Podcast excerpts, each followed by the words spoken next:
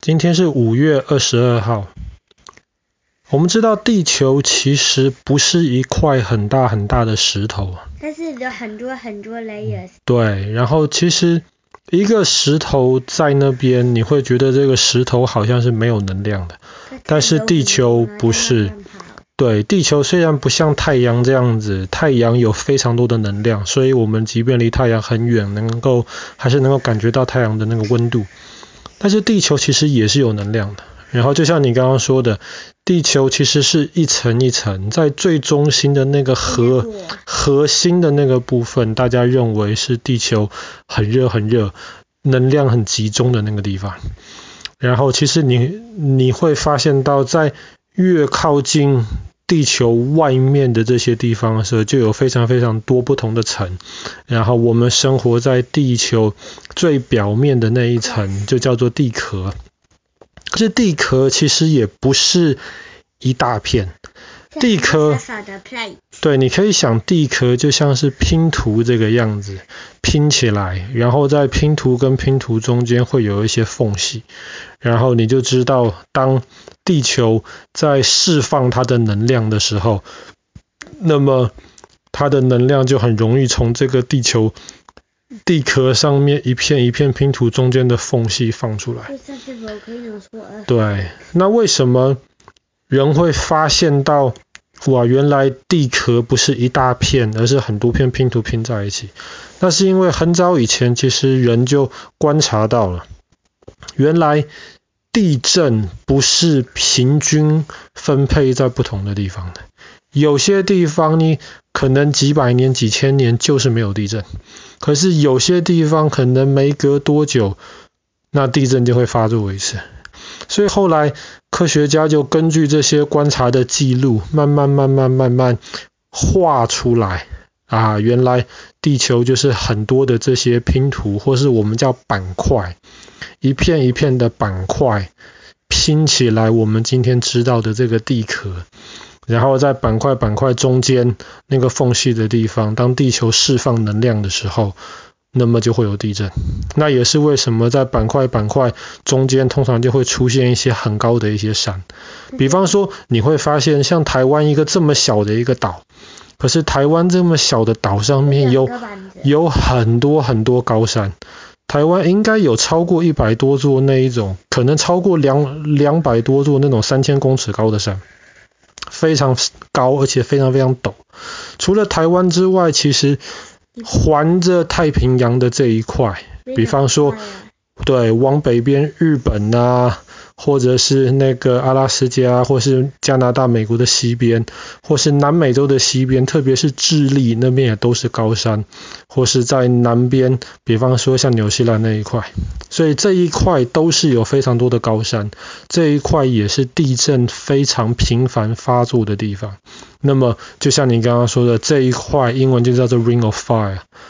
就是好，呃，好像一个火焰的戒指一样，因为除了有地震之外，有这么多的高山，还常常有火山，就像一个火焰的一个戒指。那我们今天要讲的就是人类目前有记录、有观察到有史以来最大最大的一场地震。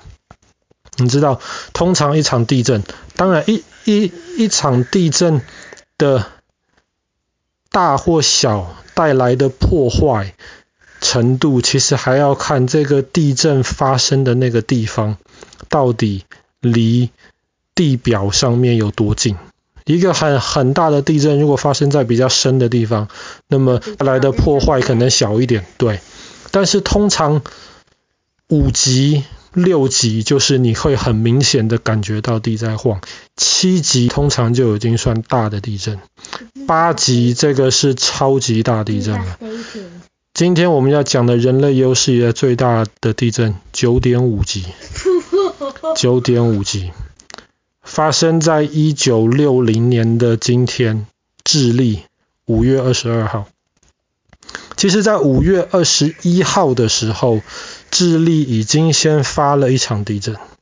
可是那场地震没有那么大，当然它也带来了一些灾害，它让智利地震那一块地方，智利南边很多的那个电线杆都倒掉了，所以就断电。所以那个时候，智利的总统，然后他就赶快命令他的那一些手下政府的那些官员去安置这些灾民，然后让那个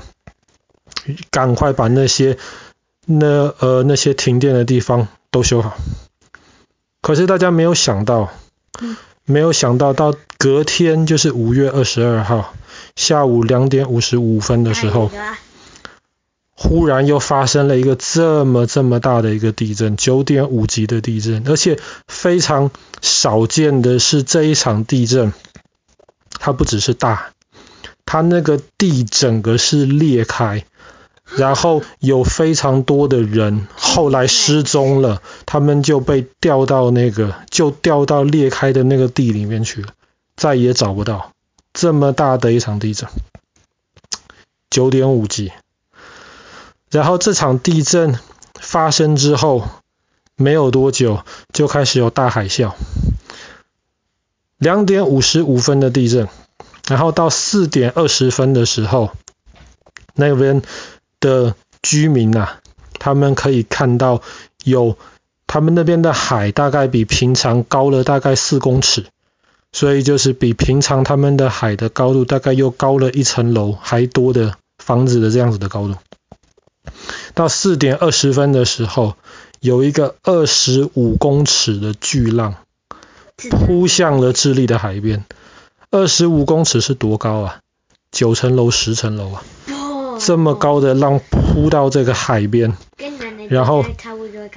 对，然后当场摧毁了海边好几个村庄。在那个时候，海边有一艘船啊，在地震刚开始两点五十五分的时候，那个船在一个河边，这是呃河的出海口那边。然后当地震的时候掀起的那个。大浪，然后就把那个船往河里面推了几公里。然后那海啸后来一打过来的时候，即便那个船是在河里面，不是在海上面，还是整个就被海吸进去，就翻在里面。那是一场破坏力非常非常强大的地震，发生在智利南美洲的最西边。隔天，隔天，台湾的早上六点钟。那个时候，美国的地震专家就通知台湾啊、日本啊那一边，然后说你们要注意，前一天智利发生了大地震，然后他们现在观察到那个海啸正在往太平洋的另一边扑过去。其实，在这些海浪扑到台湾跟日本那一边的时候，它已经过了夏威夷，然后它已经把夏威夷一整个城市就毁掉。那海那海啸带来的那个水，你想想看，今天如果你这个城市这个村庄是在海边，忽然一层楼高的那个，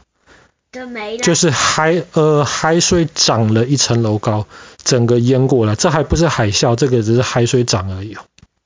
所以早上六点钟，台湾那边接到了美国的那边的警告。所以那个时候就要求，特别是住在基隆港附近的那些老百姓，他们的船就赶快要锁好在码头旁呃旁边，老百姓就赶快逃到那个旁边的山上去。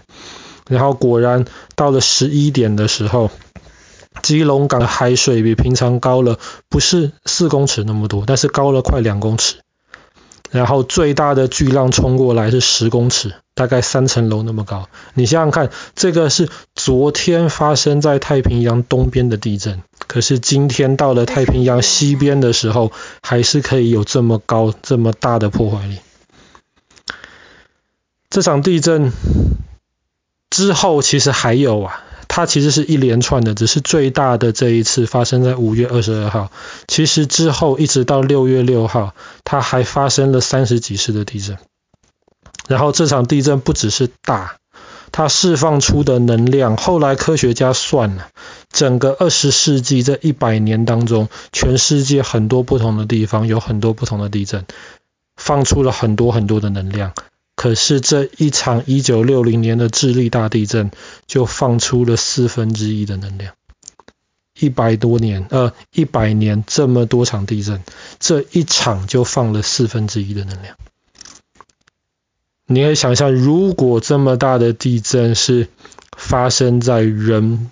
口比较多的地方，对，比方说，比比呃，比方说，爸爸举个例子，